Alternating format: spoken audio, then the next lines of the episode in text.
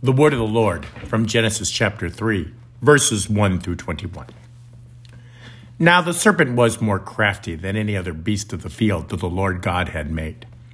He said to the woman, Did God actually say, You shall not eat of any tree in the garden? And the woman said to the serpent, We may eat of the fruit of the trees in the garden, but God said, You shall not eat of the fruit of the tree that is in the midst of the garden, neither shall you touch it, lest you die. But the serpent said to the woman, You will not surely die. For God knows that when you eat of it, your eyes will be opened, and you'll be like God, knowing good and evil. So, when the woman saw the tree was good for food, and it was the delight to the eyes, and that the tree was to be desired to make one wise, she took of its fruit and ate. And she also gave some to her husband, who was with her and he ate. Then the eyes of both were opened, and they knew that they were naked. And they sewed fig leaves together and made themselves loincloths. And they heard the sound of the Lord walking in the garden in the cool of the day, and the man and his wife hid themselves from the presence of the Lord God among the trees in the garden. But the Lord God called to the man and said, Where are you? And he said, I heard the sound of you in the garden, and I was afraid because I was naked, and I hid myself. He said, Who told you you were naked? Have you eaten of the tree of which I commanded you not to eat? The man said, The woman who you gave to be with me, she gave me the fruit of the tree, and I ate. And Lord God said to the woman, What is this you have done? The woman said, The serpent deceived me, and I ate. The Lord God said to the serpent, Because you've done this, cursed are you above all livestock and above all beasts of the field. On your belly you shall go, and dust you shall eat all the days of your life. And I will put enmity between you and the woman, and between your offspring and her offspring. He shall bruise your head, and you shall bruise his heel. To the woman he said, I will surely multiply your pain in childbearing. In pain you shall bring forth children.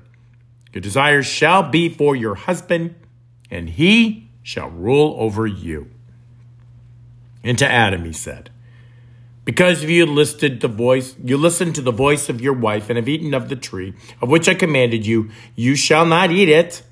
Cursed is the ground because of you. In pain you shall eat of it all the days of your life thorns and thistles it shall bring forth for you, and you shall eat the plants of the field.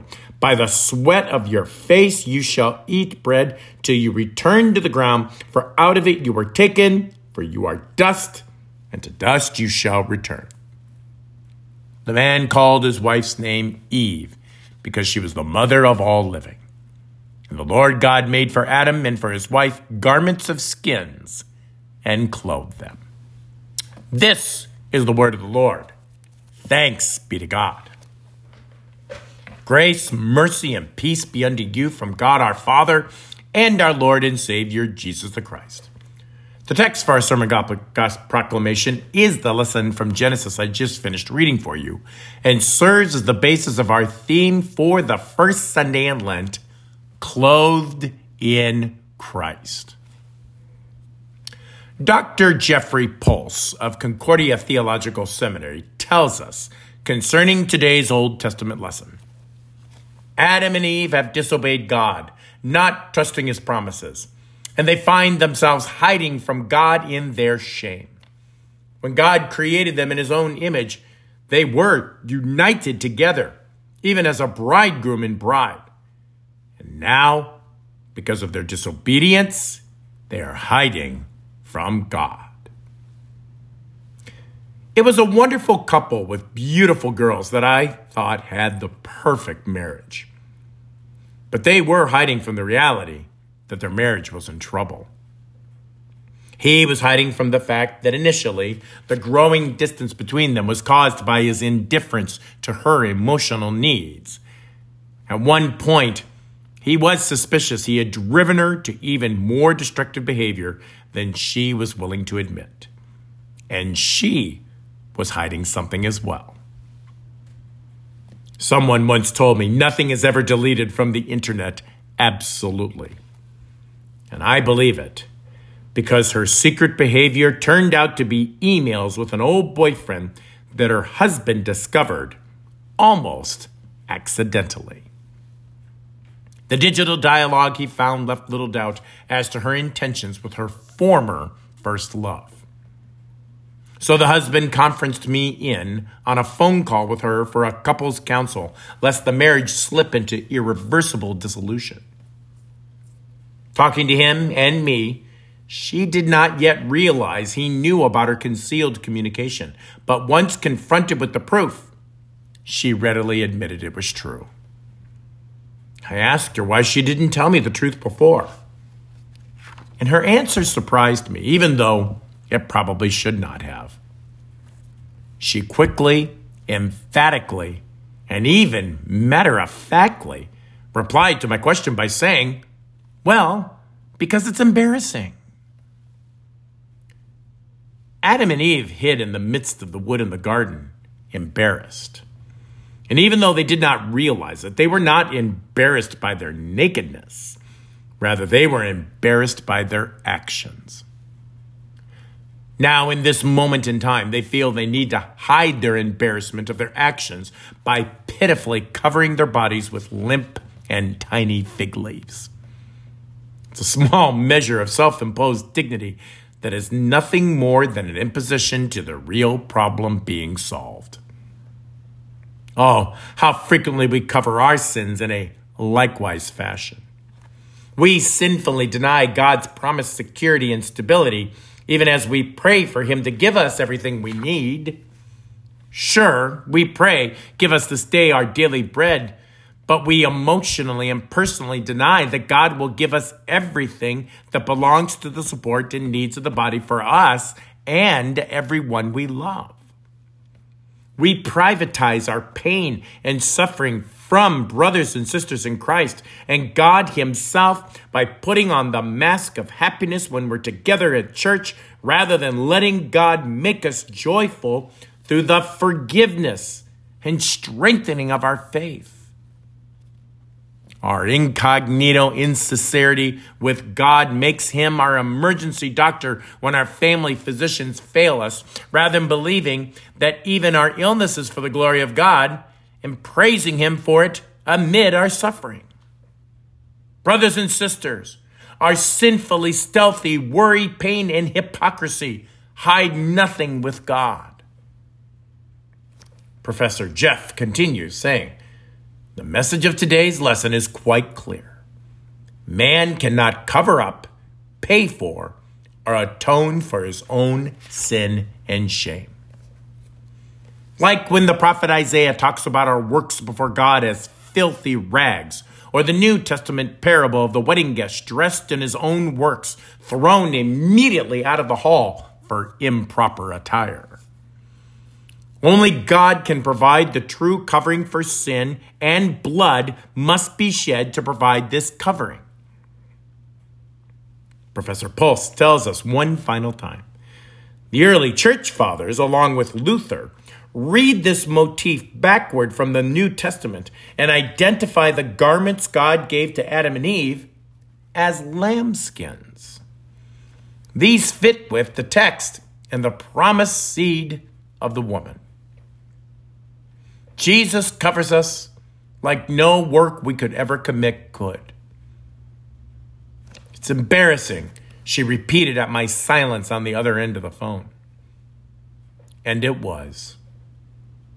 You see, she wore the works of her own weaving, certain she could do the right thing all on her own, justifying her actions and denying the need for being clothed in Christ.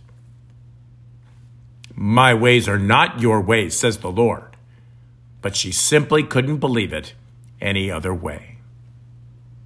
Her embarrassment remained, and more importantly, her desire to justify it, and the marriage was over. But another couple came to me together, caught up in the horror of her husband's admitted adultery so many similarities, only he had effectively hidden his shame until he broke his marriage vows.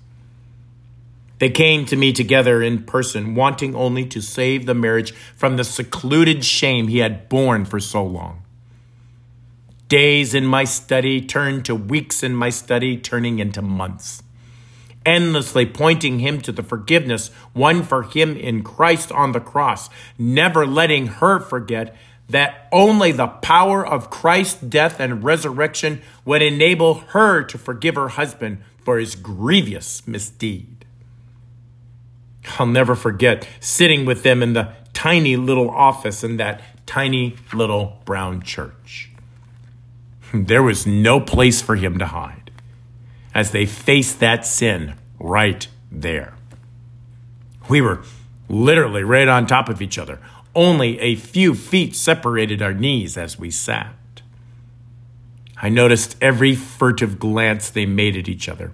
I could see the worry lines growing deeper in their faces. And I even smelled the stress emanating from their pores. They were embarrassed, naked, and ashamed. But right behind my head was a crucifix. And on that cross, Jesus was naked too, for them to look at every time they just couldn't look at me. Jesus was naked right there with them. Jesus was hiding with our sin from his holy Father, and Jesus took off his righteous garment so we could be covered and saved from our embarrassment. You know, we cover Jesus a little too much with our depictions of him today, our Victorian sensibilities, as it were. But we shouldn't. Because every time we feel that embarrassment and shame, seeing him naked on the cross reminds us he feels it too. It's embarrassing, but it's forgiving, comforting, and a blessing as well, all wrapped up in one. Is your sin naked and embarrassing? Don't be afraid. You leave today clothed in Christ. Amen. Now may that peace which surpasses all understanding guard your hearts and minds in Christ Jesus always. Amen.